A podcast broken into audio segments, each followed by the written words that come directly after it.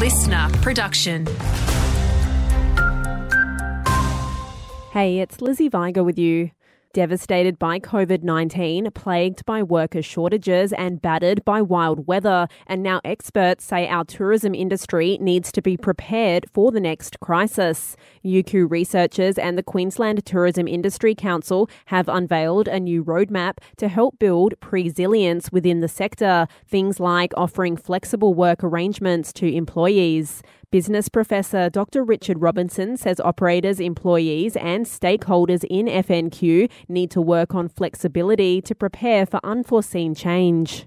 The Gold Coast and tropical North Queensland were quite similar in many ways in that they had a high dependency on international tourism. So part of their resilience is making sure that businesses up there have a plan B if the international market becomes threatened all of a sudden.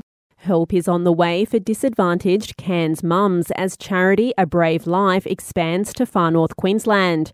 A Brave Life's Mel Redsall says new disadvantaged mums will get a bag with essentials worth $200. Nappies, wipes, nursing pads, swaddles, brand new clothing packs, baby wash, toiletries for mum. So pretty much everything that mum needs for that vital first week or two of her child's life and an award winning architect has been appointed as Cairns Regional Council's first city architect. Ellen Buttrose is excited about contributing to the sustainable development of Cairns, emphasising the need for good design as the far north continues to grow.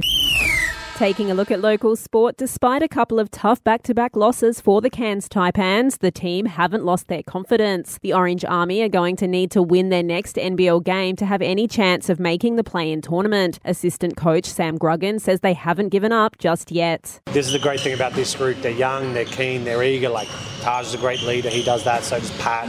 The Taipans will go up against the Perth Wildcats on Saturday.